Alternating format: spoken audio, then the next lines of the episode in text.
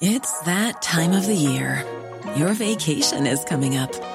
You can already hear the beach waves, feel the warm breeze, relax, and think about work.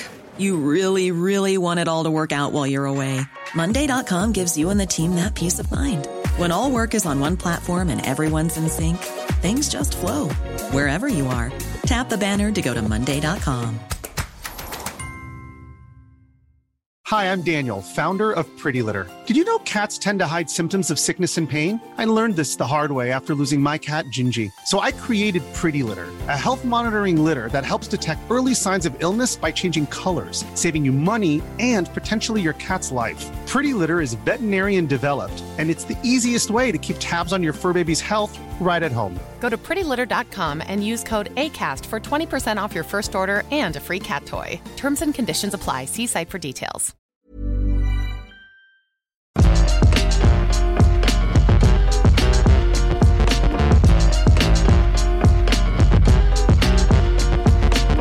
Jules Galis, the Untitled Banner Podcast, the U B P, the U B P, the U B P. U B P. Sonic Frontiers will never be mentioned again on this podcast. It is done. twenty-two hours in, it is done. That game is a buggy mess. It is done. I'm just going to say, I feel so vindicated. There was a meme that was doing the circuits after the U B P where I was just there like, yes, eating it all in. This Sonic Frontiers has come out. The fans have defended it in droves. And then all of the critics have weighed in and said, but is it really? And they were like, yes, it is. It's the best thing in the world. It's the best thing in the world. I think and then there's the whole Dunkey thing that was coming out, and then it's like um, Stephanie Sterling had went out on the front lines and said how uh, they were just like not enjoying it as much. It was right. A piece of garbage, and then it was a case of uh, it just I had a great time. I had a great time watching all of the fallout from this. I would say that I'd call myself a fan. I do think it's fascinating the fallout from it. It's not worth adamantly defending. There are clearly issues with it. Dunkey's video was very much on point um, as to the obvious stuff that's up with it, like popping, yep. like the physics bugs, um, and like the complete lack of polish and how rushed the end. Is my it's yeah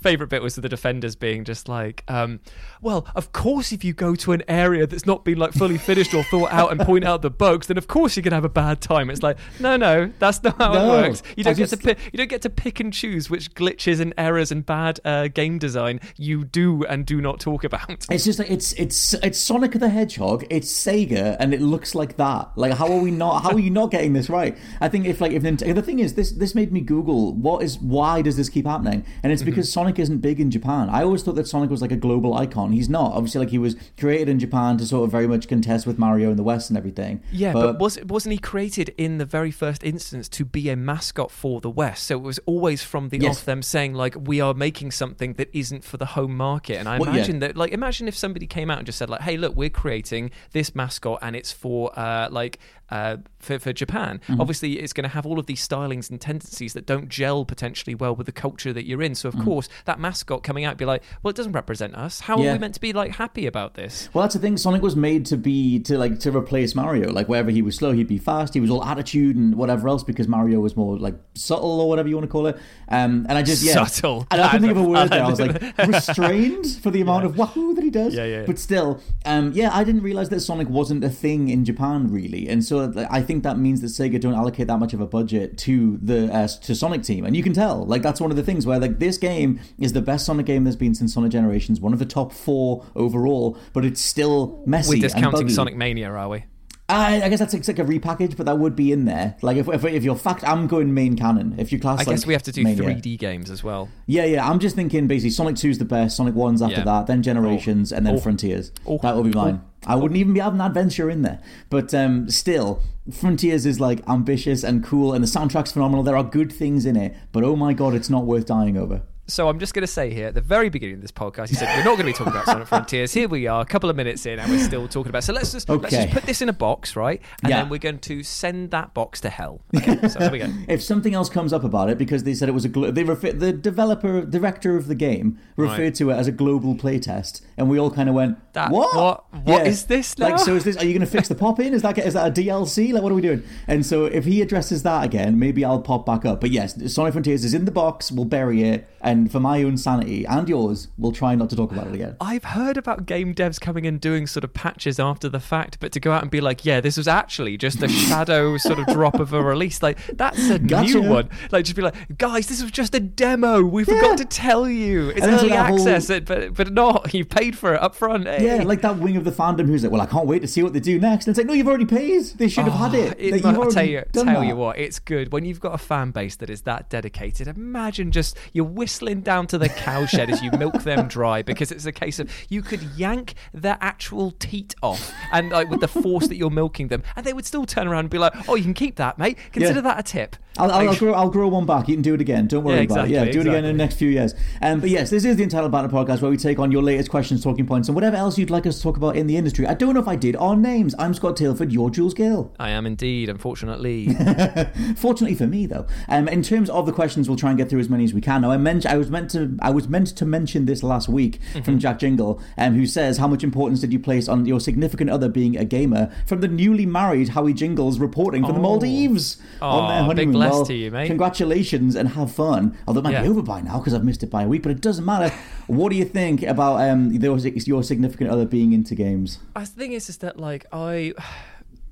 it would be great to share interests with people, uh, especially your loved ones, across the board, like every mm. single thing you're in sync with. But I don't ever think that it's essential. I do enjoy the fact that video gaming is very much my thing, and Kerry's got her own different stuff. Mm. But it's a case of we, we share a lot of other hobbies instead. So video gaming just potentially isn't one of them. And it's not mm. that she hates video games. She is just, in her own words, just she doesn't think that she's very good at them. Right. But it's like when we do sit down and play, she does enjoy them. Like uh, she really enjoyed playing through Guitar Man, and we were playing through, she played a lot of Rock Band at university mm. and stuff like that. Mm. And uh, we played through Stray and stuff like that. So there's games that we do bond over, but mm-hmm. they are just the Venn diagram of like her interests and mine don't usually overlap. I mean, the games I play are usually either Warhammer focused or intense tactical games where you have to spend like an hour planning your next move before you're even like ready to press click and yeah. uh, get it done. Now, to a casual gamer, that's like the worst. That's the antithesis of gaming. You're spending this amount of time stressing out. Like, yeah, I do quite like the emergence of, um, I don't really like a full term for it, but like backseat gamers, but in a positive way. That idea of, you know, you can both play through something like an Uncharted or something that's blockbuster, something that has those cinematic qualities. Like when I got God of War Ragnarok in for review, and my wife was like, don't start it without me, and I was like, okay, yeah, yeah, yeah, like yeah. I'll wait and we can do this together. And then it's like I'm keeping her abreast of whatever's going on in the story, and then we'll do some of the major cutscenes. If something feels like something major is going to kick off,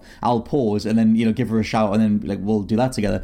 Um, but yeah, I, I guess it's like, how much importance do you place on your significant other being a gamer? I don't really. I think that it's like, it's awesome if you can match up like you mm, said mm, um, but it's, and it's great. The thing is, I'm debating buying Pokemon this another Pokemon this year. I've already got Arceus, um, but the Fool. one that's out. I know the one. You that's mean out, the brand, you mean the brand new GameCube game that's coming out? Yeah, yeah, the one that mm. looks like it's sort of like mm. looks like Morph, the one from like back in like two thousand two. You can see the fingerprints and all yeah, that. Yeah, like it just like oh my god, the latest trailer they did. I was like, oh, this is actually what you're releasing for sixty pounds. Like this is actually what you've done. Like, don't worry, mate. It's just a global playtest. Oh, if one person starts doing it, they'll all start doing it. But yeah, I was going to get this this year's second Pokemon, so we could actually yeah. play through it in co-op together, because that would be nice, because my wife's got a Switch for the first time ever, and I was like, that'll be sweet, and that sounds like a fun idea. And I always love the idea of co-op stuff, but I do find that um like, you know, that idea of like, you know, you were saying about Kerry not being that comfortable with certain control schemes and stuff. Yeah. Anything with right right stick, constant camera control, or constant oh, aiming, yeah. Yeah, or yeah. whatever, that just makes my wife run for the hills. Like, it's just the idea of aiming, and like we try to play It Takes Two, and we got very far through that. But there's a lot of bits in that where it's like pressurized, take out a bunch of targets, and she's yeah. just screaming, going like, "I can't do it at all. I'm just getting killed." So yeah, I don't know if it's like I, I like the idea of when it syncs up, it's fun, but I would never yeah. have a reliance on it. I mean, this is the thing. If I was ever, um, and I pray to God that I'm not, uh, put back onto the uh, singles market again, if I was to look for shared interest, then mm. maybe gaming would be a part of it. But mm.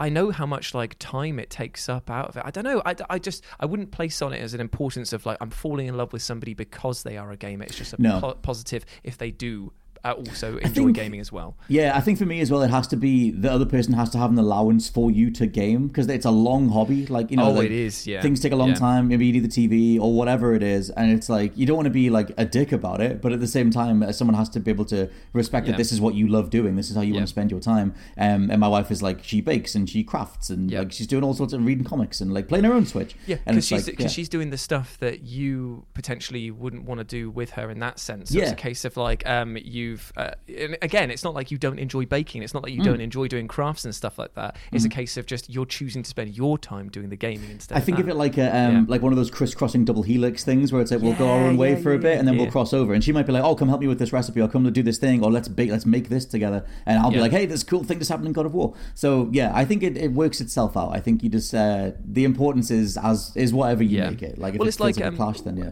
So like Kerry and I, uh, we enjoy doing like uh, bouldering and climbing together. Mm. That's like the thing that we enjoy doing the most. Mm. And so therefore, when that happens, that's when I'm the happiest because I get to share a hobby with her. So Aww. I understand why some people would want to like get gaming as being their thing, mm-hmm. but it just is nice to then go, I have climbing and I have my own thing. Yeah, and, yeah. And I, I don't know about you, and not to get this into a relationship podcast, mm. but sometimes if you spend too much time with the other person doing the exact same things mm. all the time, then I imagine that your pool of things to talk about, because our interests are what define your conversations with mm. that person. Your interests define who you are, and it allows you to mentally digest a lot of stuff that's been going on in the day. Like sometimes mm. I use gaming not as a uh, space to play a game, but sometimes to unwind and do something that I uh, like the Dynasty Warriors thing. It's repetitive gameplay, and my brain switches off and I can process other things. You've got so to I've, play Vampire Survivors, by the way. You'll I that, really want to play it. I've yeah. actually seen it now and it looks yeah, amazing. Yeah, yeah. I was, it's on Game Pass. It's it's like you know, the only um, control you have is the analog stick. You just move yeah. around and everything yeah. auto attacks, but it has such a Musou mentality that I was yeah. like, Jules would love this. I'm very keen to play that game. Mm. And uh, like again, just going back to the point to finish it off is a case of if you have too much shared interest, then I imagine that sometimes your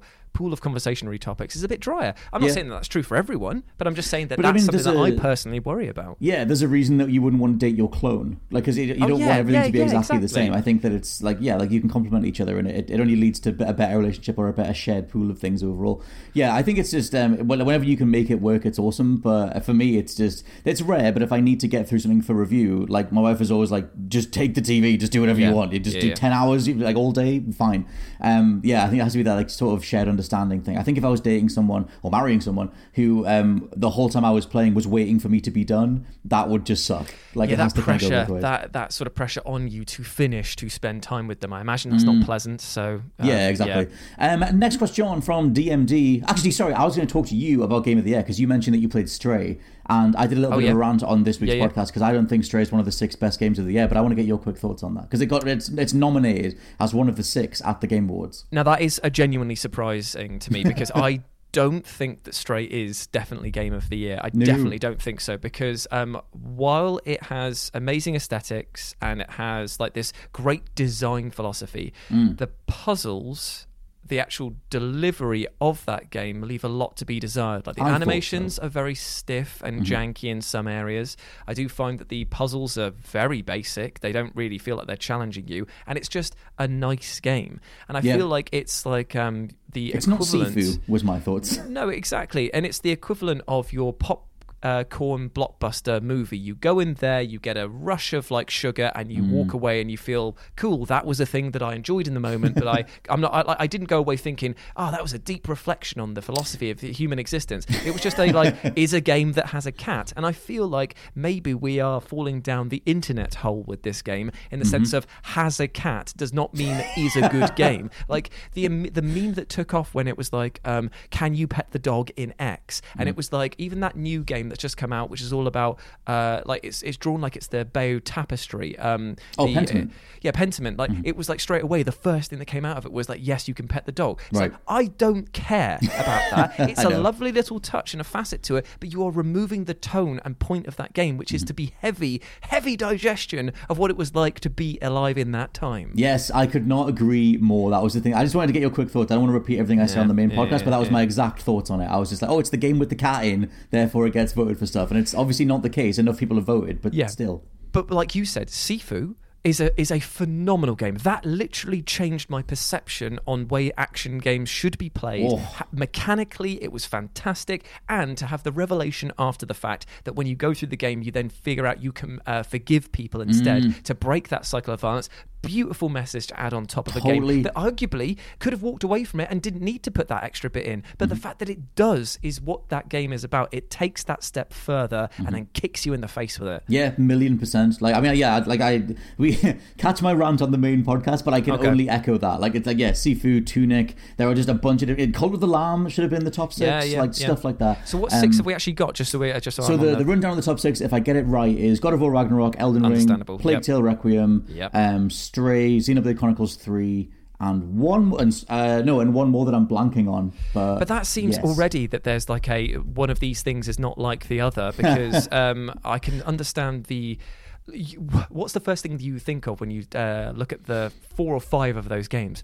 Girth. Big, yes. girthy games full of meaty emotions, fantastic animations, Horizon and a ton of love. One. And Horizon is a perfect uh, addition to that, because, again, it ticks all of those boxes. Mm-hmm. Actually genuinely surprised to see Horizon in the top one there. It feels like maybe they've just slid that one in there because the fact is another big game that was released. That's the thing, because right? it like, was, yeah. I, I've heard a lot of people say that while it is a very pleasant experience, mm-hmm. it's not... boundary pushing. I mean, Elden yeah. Ring, in my opinion, it deserves to win Game of the Year, and I know that it's been on everyone's lips, and people are going into that weird thing that they do, which is we become oversaturated with the idea, so we're almost backlashing on it, saying it's not as good as you thought it was. Yet those same people were uh, a couple of months ago playing it feverishly and not able to sleep at night, thinking mm-hmm. about how to beat the Godskin Apostle and stuff like that. Like, this is a game that deserves recognition because it moved the...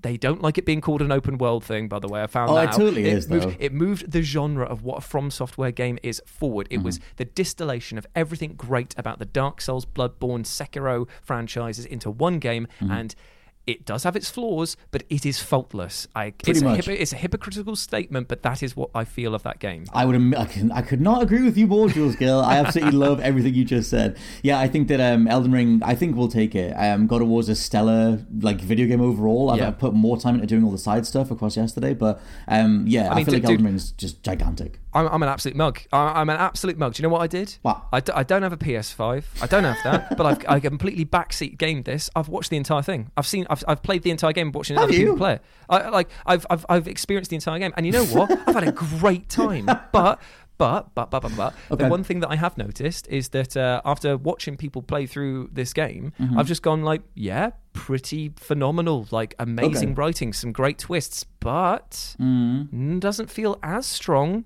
potentially as I felt with the uh, first one, and, and I it, watched other people play through that, so don't comment at me saying it's because you didn't get the hands-on experience. I watched other people play that as well before mm. I got my hands on it. I think it's an interesting one. There's a lot of stuff to talk about for like that are specifically spoiler based for Ragnarok, but like um, yeah we can't talk about we that, won't go into yeah. here yeah. but um, the things that game does, I think, advance video game storytelling. I think advance the medium. I think the way that it portrays parenthood and the challenges yep. of parenthood and trusting your child, and, and then literally like living through that as Kratos, like playing yes. that character. I think that's pretty pretty I will, incredible. I will I will gladly agree with you on all of that, apart from I would say that the narrative drive of it feels mm. a little less focused than totally. the other one, and I feel yeah. like that's my only comment on that. Oh man, like that was my, when I did the review, that's why I called it the, one of the riskiest sequels in years, because I don't think yeah. it does anything for about fifteen hours. Like it takes its sweet time. You probably would have skipped a bit of that if you were skipping past the gameplay, but in yeah. terms of like the amount of side stuff, um, it's only the amount of like content there is to do in that game before you're really dealt a decent propulsive narrative hand. I think it takes about fifteen hours. Mm-hmm. Mm-hmm. Um, but yes, um, next question from D M D Does Gaming, who says, what's your favourite gaming snack, that is to snack on while gaming?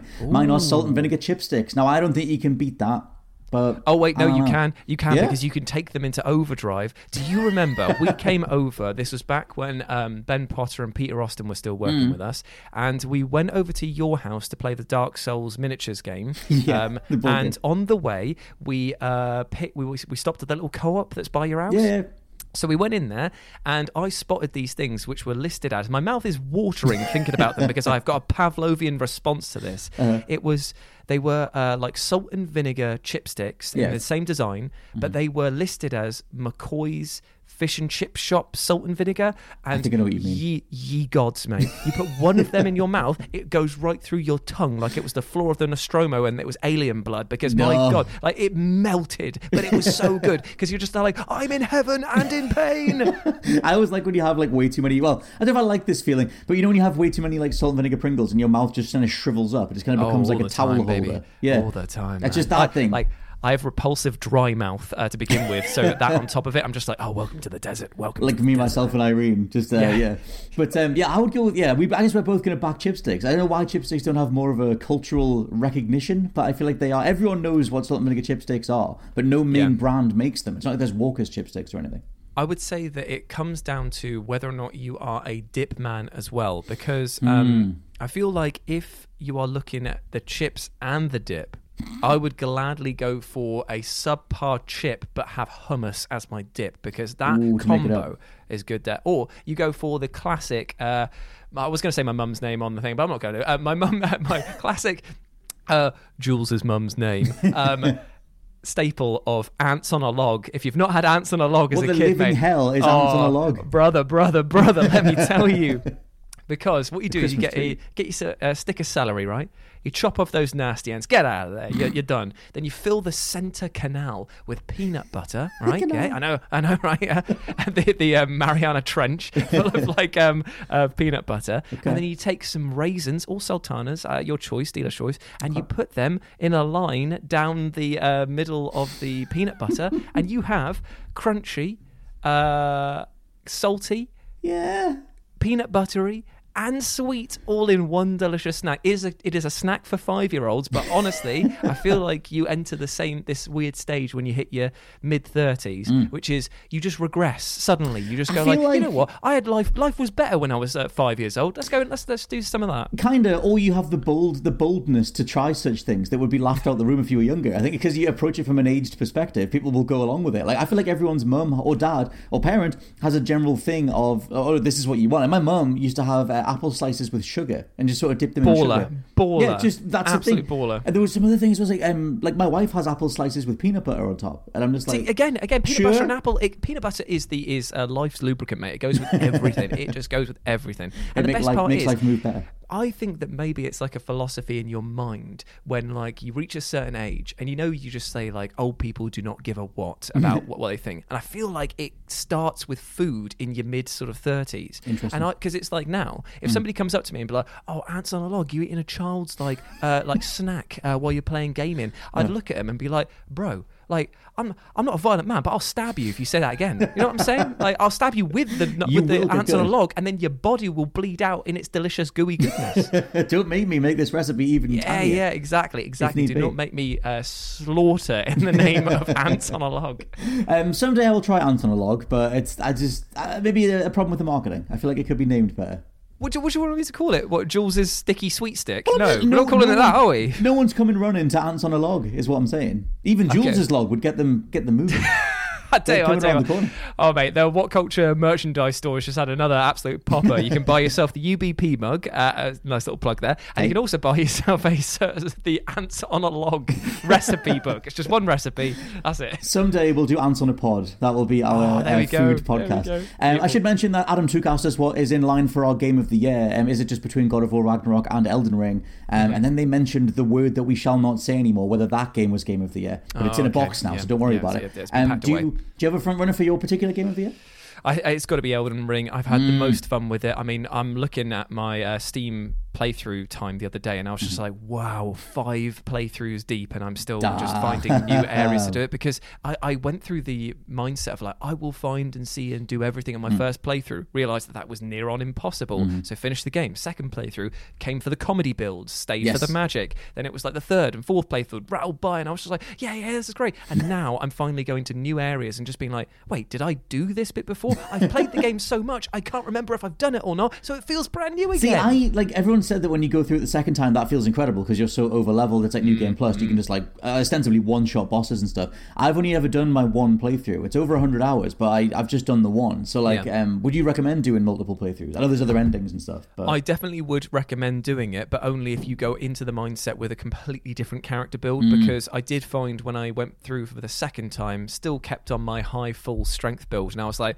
yeah, I've seen this attack animation quite a lot in the mm. last billion hours that I played it, so maybe let's switch it up and do something else. Mm-hmm. Hell, I even for a second went absolutely mad and tried to make crossbows work. That ain't happening. That ain't happening, mate. I think um, for my game of the year, it would be, it's definitely between Elden Ring and God of War. I don't think I've come down on one side yet. It, I'm favouring Elden Ring just because of how much game is there. It yeah. feels like the next Skyrim, and it just feels like it absolutely nails everything it sets out to do, whereas I would class some of God of War's pacing issues as a as an issue, whereas like Elden yeah. Ring is just such an immaculate thing. Um, next question from Gula Lopa. Now, I think that's their um, name back when I took this question from the when they were, it would have been Halloween period, and right. I must have written their name down. I forget what their actual real name is. But question from Gula Lopa: will Waluigi ever get his own game within or independent of the Mario series? Can Nintendo properly capitalize on the memeness of good old Wally, or is it just a cough cough pipe dream? Many of us have those stubborn pounds that seem impossible to lose, no matter how good we eat or how hard we work out. My solution is PlushCare. PlushCare is a leading telehealth provider with doctors who are there for you day and night to partner with you in your weight loss journey. They can prescribe F D A-approved weight loss medications like Wegovy and Zepbound for those who qualify. Plus, they accept most insurance plans. To get started, visit plushcare.com slash weight loss. That's plushcare.com slash weight loss. Hiring for your small business? If you're not looking for professionals on LinkedIn, you're looking in the wrong place. That's like looking for your car keys in a fish tank. LinkedIn helps you hire professionals you can't find anywhere else, even those who aren't actively searching for a new job but might be open to the perfect role. In a given month, over seventy percent of LinkedIn users don't even visit other leading job sites. So start looking in the right place. With LinkedIn, you can hire professionals like a professional. Post your free job on linkedin.com slash people today. Before we go any further, I want to talk to you about today's sponsor, MasterClass. With the amount of time we spend discussing and analysing video games on this channel, it's always good to understand exactly how these experiences are put together. And fortunately for me, I can do just that with MasterClass. With MasterClass's streaming service, you can learn from the best to become your best, studying and growing with over two hundred plus of the world's leading instructors. For me, I've been having a blast using a class on video game design by The Sims creator Will Wright to find out exactly how game mechanics are designed around player psychology, as well as learning how important playtesting is to shipping the titles that you and I both love. But it hasn't stopped there, as I've also been brushing up on my practical filmmaking skills directly from my favourite movie director, Martin Scorsese, as well as trying to get back in the cooking game with Roy Choi's amazing course on intuitive cooking.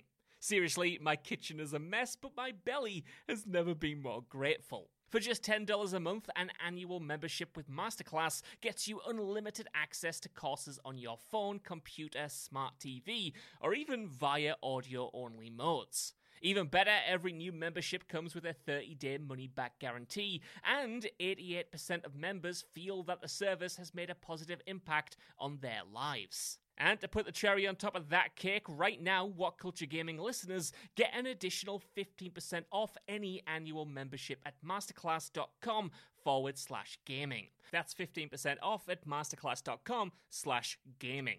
What's that? You want it one more time? Well, that's the U R L, masterclass.com forward slash gaming. Right, now I'm going to watch Tony Hawk try to teach me how to ollie properly. I'll see you all soon. Dream. Unfortunately, cough, cough, I think it is the pipe dream. I, I just don't see them doing it, man. I mean, how do you not do it, like a bank robbery game with him, though? Because he's got the little, he could move with a big yeah. sack of cash and it'd be great. I'm hoping, really hoping that maybe we would be lucky enough in the fact that the uh, Mario film might make uh, like silly Mario become a thing and Nintendo right. would lean heavily into it. Mm-hmm. But the fact that they've been so reticent to do anything with the Waluigi character does seem to they prove that they don't really care what the regular public He's think a weird about pick, them. Isn't he? Like he was in he was in Mario Strikers this year, and he got some of the best animations for goals and celebrations and yes. stuff. And it's like you yeah. guys, I know it's not it's not Nintendo first party making that that stuff, but they still have to make those calls and, and let the team do it. Um, and I like it, there's clearly they know what Waluigi means to the populace. Like, they get the Waluigi love, but I don't know if that goes away by capitalizing on it. I don't know if they're better off keeping him as like this. Everyone loves him, but he's like the, the best like side character ever kind of thing. I feel like what they should do is start thinking of ways to pair him up in games that are basically impossible to fail. So mm. it's like if they did a new uh, Super Paper Mario, have Luigi as the star, or do like another Bowser's Inside Story style thing, but with Luigi being one of the people. Wait, Luigi be... or Waluigi? Oh, Waluigi. Sorry, that's yes. what I meant to say. Um, but then it's like, it's because I was thinking of Luigi's Mansion. Yeah, I was an thinking obvious, of it, yeah. An obvious thing to do would be to just take a... Uh, Luigi's Mansion, just do an expansion called Waluigi's yeah. Mansion, where it's just like him in the star role doing that, but using exact counter moves to Luigi. Or having I would so take it as like a, a two-player thing. Like I don't know. It's, I don't know why, but I just, I view him as like a like a thief, like a robber. Just the way he has the yeah, big long legs yeah, yeah, and he sort of yeah. does that like old school, almost like a Looney Tunes style, you know, like a bank robber. Yeah, and I was like, yeah, you yeah. could put, put him in a mansion full of rich people, and he has to steal cash or something. I don't know, something like that, and you have to get away with it in different ways or something. Um, that might be cool. They should go for the uh, gritty reboot. So So it's uh, uh, Wario and Waluigi in like Forgotten Sons or something like that. And oh, you remember God. when like all Epic realistic. Mickey came around and it was yes. all like dark, evil Disney, had like dark, evil Nintendo. So it's like them and other forgotten uh, villains from the past teamed together to finally kill Mario. Oh, the day that Nintendo goes back to a gritty real world thing is like when they did the original Mario Brothers movie. And it's like that's the, oh, the that day was... they commit to like Naughty Dog style, absolute like Mario's just sick of collecting coins. He's got too many. What is, what is he even do with them? What even is his purpose? Has a yeah. lifestyle decision. I did see that the um, there's been a one minute and a half trailer. Um, it was trademarked or something uh, for the Mario Brothers movie. So it seems like we're getting something else at the Game Awards, okay, cool. which is one of the assumptions anyway. Um, so I guess we'll hopefully see. I was going to say hopefully see more Chris Pratt voice. I guess I want to. I want to know more. Well, we have to because um, like. at the at the moment people are like speculating. It's like oh, there's there's a, a little element of Italian or Brooklyn accent mm. in him. So uh, like, are there going to be more? So we just need to hear him more to yes. finally make the. The final judgment call on whether or not he's going to be a good fit for the role. Yeah, same. I, yeah, I just want to, at this stage, I just want to see more of it, and I hope there's more Bowser in there too. Um, next question from Shane, who says, with Modern Warfare two being the latest game to cause a skill-based matchmaking debate, what are your thoughts on skill-based matchmaking as a system to encourage replayability or monetization for the newer guns? And does skill-based skill-based matchmaking get the thumbs up or thumbs down from ourselves? All the love, you legends, you. Well, thank Aww, you very much. Thank you very much. When you come down on the old skill-based matchmaking thing? What do you, so as in like your level determines who you can play against? Well, so the, yeah, the whole debate is that like your performance in a certain match, if you've done really, really well in the in Call of Duty or whatever, and mm-hmm. your your K D, your kill death ratio is extremely good, um, then they'll put you in a in a much stronger match next time. So if there's a you're going to go up against a bunch of people who are closer to your skill level, so you'll have a in theory, like a, a better time, but like you yeah. won't be able to dominate as much. That's what it is in theory. I think the whole debate around Modern Warfare two was how skewed a lot of those metrics were, where if someone was doing very, very well, they would then get put in such a tough uh, tier that it was just not fun at all. And I was like, oh, I talked to right. Josh about this because there's a yeah. whole wing of the of Modern Warfare, or call, just Call of Duty players who are the no-scopers, who are like jumping around everywhere, who are slide cancelling, who are mm-hmm. doing all the P C-based stuff. Um, and it's just not fun to play against them. However, I don't mind skill-based matchmaking as a principle. It's just that you need to tweak the metric side of it correctly or address well, sure. all the broken stuff. I mean, I, I don't understand why this is even a topic of discussion. Every single multiplayer game worth its salt has two match modes, which is well, social and ranked. And ranked yeah. is the one where you get put into these higher league things because they actually matter to you more. So you mm-hmm. you go up against very competitive players. Mm-hmm. And in social, it's just a free-for-all. Like, well, I think the idea sometimes, is that sometimes even... you, some, But sometimes, like, sometimes, and I know this is going to sound weird, mm. some of the best experiences that I've had in a Modern Warfare game, or sorry, in a Call of Duty game, have been going up against ridiculously hard teams that only have like maybe one or two good members who are right. dominating them, but because every single time you defeat them it feels great and yes. yeah your team's going to lose, but who cares? Matches are only ten to fifteen minutes, jump back into a new one. Like yeah yeah yeah I, I I back that. Like when you manage to take someone out and it says like you know, you've killed the leader or whatever, like Kingslayer or something. Like I like oh, that stuff. It's it's the only time ever that I fully endorse teabagging to just be like, yeah, you know what? Finally, we have got our revenge on this person. Yeah, and especially if you know that you're way down the ranked and it's like you just took out the guy at the top, you know that they are very annoyed on the other end of the microphone. like when we were playing um, Halo Infinite and we were going through the swap mode stuff, mm. like we went up against a few teams that were just ridiculously yeah, difficult. Yeah. But when we got that one or two victories over them for doing it, for really knuckling down, mm-hmm. we played better because we went up against stiffer challenges. Mm-hmm. And it was like, yeah, this is wicked. I feel like a better player because we're using teamwork. True. Admittedly, if you go through fifty matches where you lose every single one, you're going to be a bit deterred if you just like have the same sort of stomping again and again. Yeah. But for this growth... Thing- Like, overall came from... There was a streamer called Tim the Tatman who was just saying that he wouldn't be streaming Modern Warfare two because it has skill, it still has skill-based matchmaking, which resulted in a bunch of different streamers and just general conversation around how sweaty, quote-unquote, Call of Duty has become with all the top-tier players exploiting yeah. all the different physics things to, mm-hmm. you know, beat everyone. And it was just that whole debate around, like, how do you try and maintain competitiveness, or should it be more I, of, like, a free-for-all? I guess in their case, because of the fact that it um, forces you to play in one way, effectively, mm. you either rise to the top and play in a homogenous fashion, mm-hmm. um, where everyone does all the dash cancels and the jumping and the bunny hops and stuff like that, or you try and have fun and just accept that you're going to get punished every once in a while and then pushed back down the ranks to climb back up again. Well, that was what I, I said see, to... I can see that that yo-yo might be frustrating. Yeah, that's what I said to Josh. I was like, well, surely if you're doing really, really well, you then know that the next match you're in, like, you've you've earned that. Like, you sort of like, oh, yeah. that was your choice to play that well. Um, but I think he was just saying that the way that the, the matches you get put into, it puts you in such a tough bracket with such Um, a hard immediate skill ceiling or whatever yeah. that um, you just have you, it's just so not fun to go up against those kinds of players, but those are the only kinds of players that Call of Duty can suggest to you because that's how their algorithm works or whatever. So it's, for me, I like the idea of skill-based matchmaking on paper as long as it's done well. Um, but, do you think that yeah. it's one of those things that's going to level out over time because of the fact that it's just at the beginning of the launch phase? Obviously you're going to get people mm. who are very good and have played Call of Duty for ages and a ton of casual players that are going to come in, so mm. you've got basically that huge pool of people on the ground floor, and you've got a very small select elite group at the top that are basically staying up there because they play at twenty-four seven, nothing else. Mm-hmm. So when you bounce up, there are no middle floors. It's like taking the express elevator straight exactly. to the top floor. So yeah. over time, surely this should get better. So, you'd think so. I mean, it's like, it's weird. Like, how how long are we in now? fifteen years since Modern Warfare one?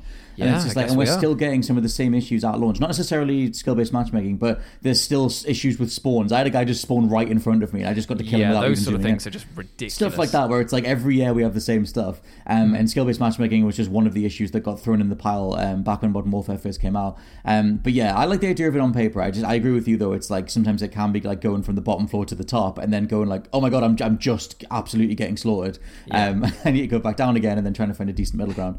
Um, next question from Andrew J, who says, in Australia, Pokemon Sapphire and Violet is listed at almost half price before its release. Is this kind of discount a red flag from a company notoriously stingy when it comes to discounting their games?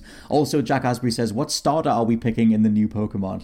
I don't even know if you're getting the new Pokemon. I, I ain't get. I ain't getting the new Pokemon. I'll tell you that much, mate. I'm about uh, seven Pokemon removed from my last game, and I left really? it on a high note with Heart Gold, dude. Oh. One of the best, best Pokemon games out there, and I'm not just saying that for nostalgia because mm-hmm. I actually came back to that way after it was released. A friend of mine gifted it to me, and I was like, mm-hmm. "This game is." Sick. Oh, I've like I've bought ever since I got back into it on Pokemon Go. That was the one that made me just live on Pokemon again. I've bought every annual installment since then, um, including this year's Pokemon Arceus, which I keep. I feel like it's almost a meme now. I say I have over hundred over hundred hours in something, but I do in um, Pokemon Arceus. I absolutely loved it. I just. I can't, like, looking at Sapphire and Violet, I just don't, sorry, Scarlet and Violet, yeah. um, I don't want to give them that much money for something that looks that bad. And I get that all the gameplay improvements are cool, but I also don't trust trust the Switch to run them very well. Like, even in the trailers, the frame rate is terrible. Yeah, it, it and looks I'm just jank. like...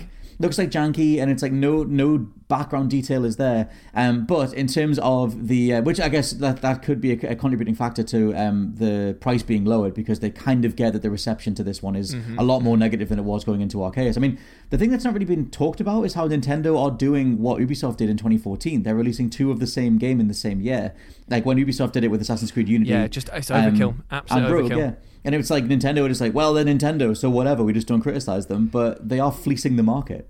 So I'm looking at the three uh, Pokemon starters now. So you've yep. got Sprigatito, Sprigatito Fuecoco. Fuecoco, and Quaxly. Yeah.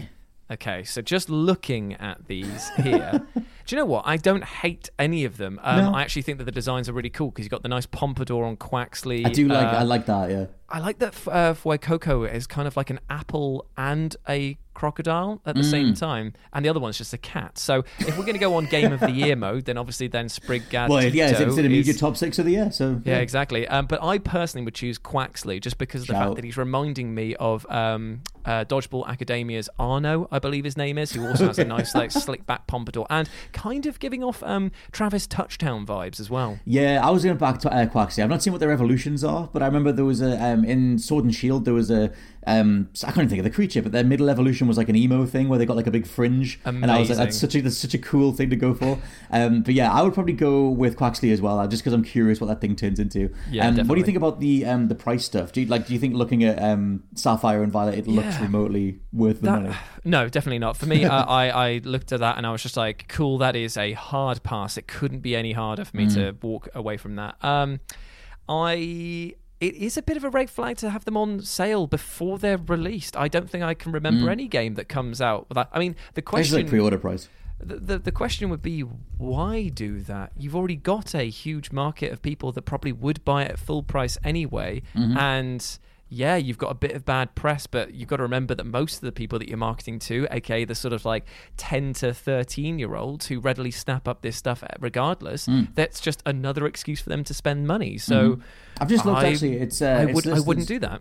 Yeah, it's listed as forty-seven ninety-nine for uh, Argos in the U K, and there's a forty-two ninety-nine yeah. um, price as well for uh, at very dot com. So it seems like it's very it's lots of forty pounds, between forty and forty-five, which is like obviously down from like even like Breath of the Wild is still going for fifty or sixty. Yeah, that's uh, just odd. Very odd. So I don't know how much they're just aware of, you know, we've already done Pokemon Arceus. Some people are still playing through that.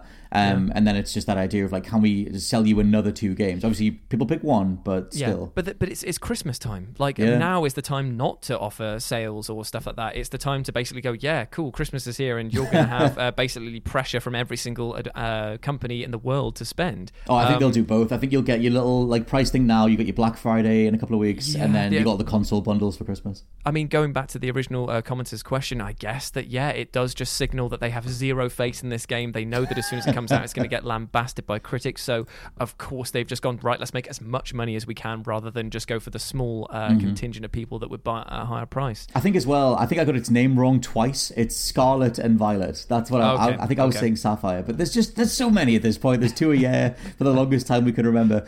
Um, next question. Uh, sorry, no, final question from yep. Vernon Punk Bass, who says, U B P, hope your U B P, legends are brother. doing well.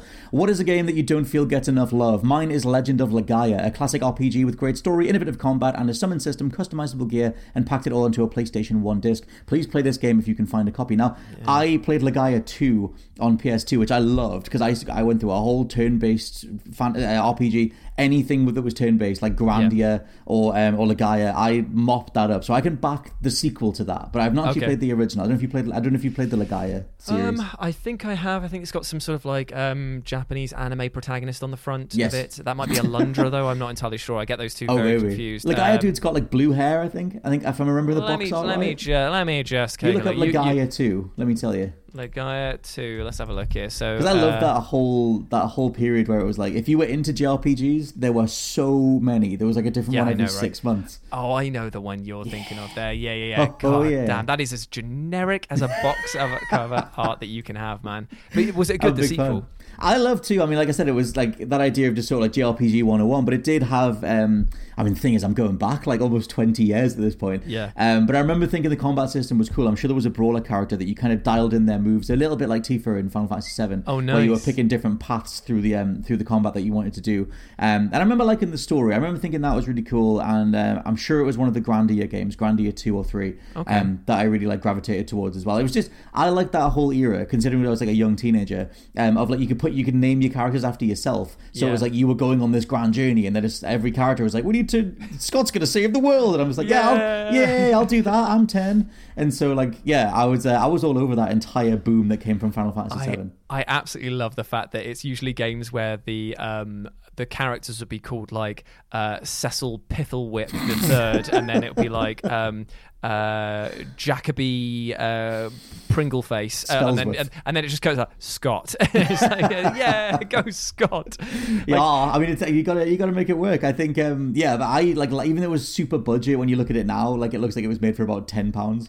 Um, at the time, it was in that specific boom where like like people like Vernon Punk Bass saying if you picked those games up at the time, um, they really stood out. What would you have as your game that doesn't get enough love? Doesn't have to be an R P G. Well, Scott and Vernon, my game that does not get enough love but still deserves it is the P S two classic Gladius or Gladius? Gladius.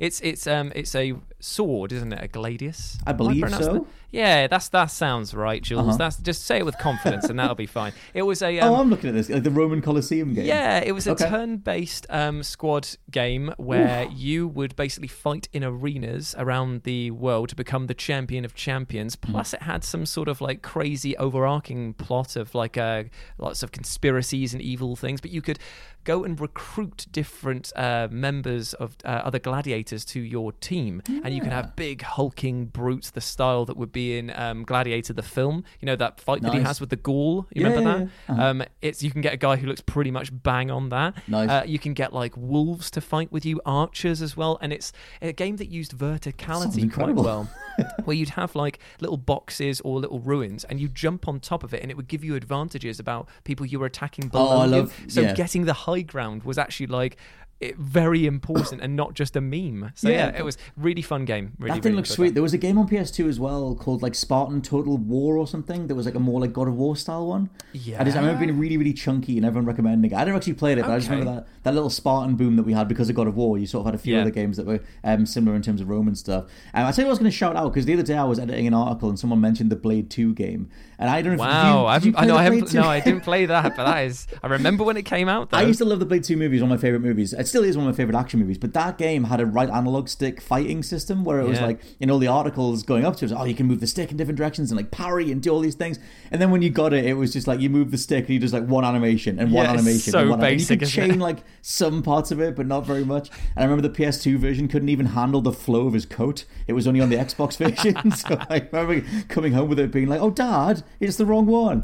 But Wait, that, yeah. that just reminds me of um, there was a Tom Clancy game that came out. I, I know it was one of the Rainbow Six games, and mm. it came with a headset, and it was like the first one to try and popularize using the headset to speak to your team to get them to do oh, actions. SOCOM so you would awesome. like, so you'd be like, uh, like breach and clear, yes. and then they would do the animations to do that. Even though all it took to do the exact same motion was to hold down one of the buttons and then press like a directional thing to do it. But uh-huh. the fact that it made you feel like you were in charge, I was like, this is amazing. But then I remember watching my dad play it, mm. and he doesn't have an accent. Like right. I don't have uh, that much of an accent apart no. from a British one. Mm. But my dad has maybe more of like a like a Southwest accent, right. maybe. But watching him just be like, breach and clear like that, it just like it didn't work for him, but it worked for me, so he was uh-huh. getting really frustrated with it. I remember when because it was like we the... traded it in like the next day because he got annoyed at it. Like it was such a cool because like, that was like Conflict Desert Storm and SOCOM and oh, like all those like squad shooters. Desert Storm, I know they were so oh. cool, and it's like SOCOM. I remember getting home because you had the headset and stuff, yeah. and it was like pure dad joke where it was like fire at will, and then my dad is just like, oh who's Will or watch ah. out for Will.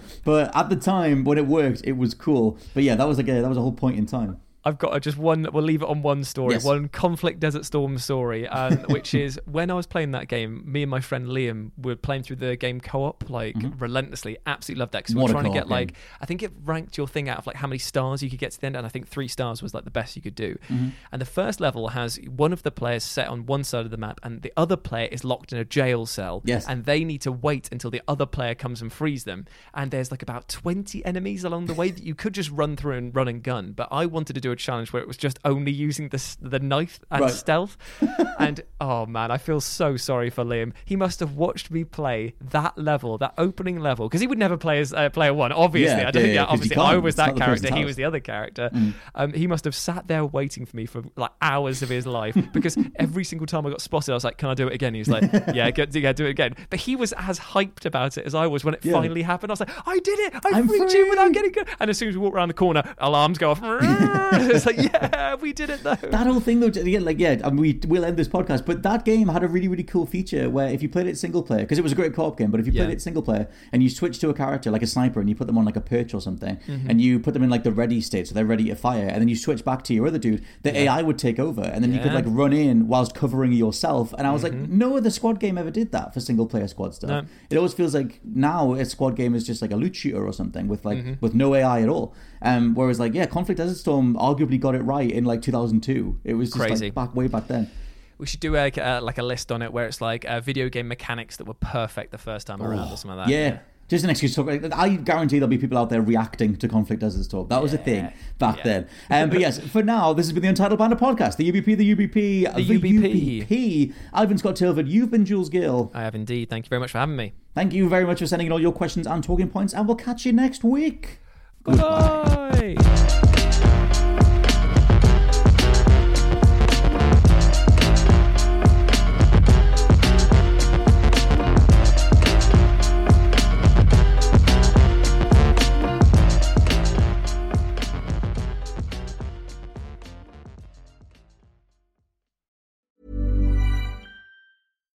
Hi, I'm Daniel, founder of Pretty Litter. Cats and cat owners deserve better than any old-fashioned litter. That's why I teamed up with scientists and veterinarians to create Pretty Litter. Its innovative crystal formula has superior odor control and weighs up to eighty percent less than clay litter. Pretty Litter even monitors health by changing colors to help detect early signs of potential illness. It's the world's smartest kitty litter.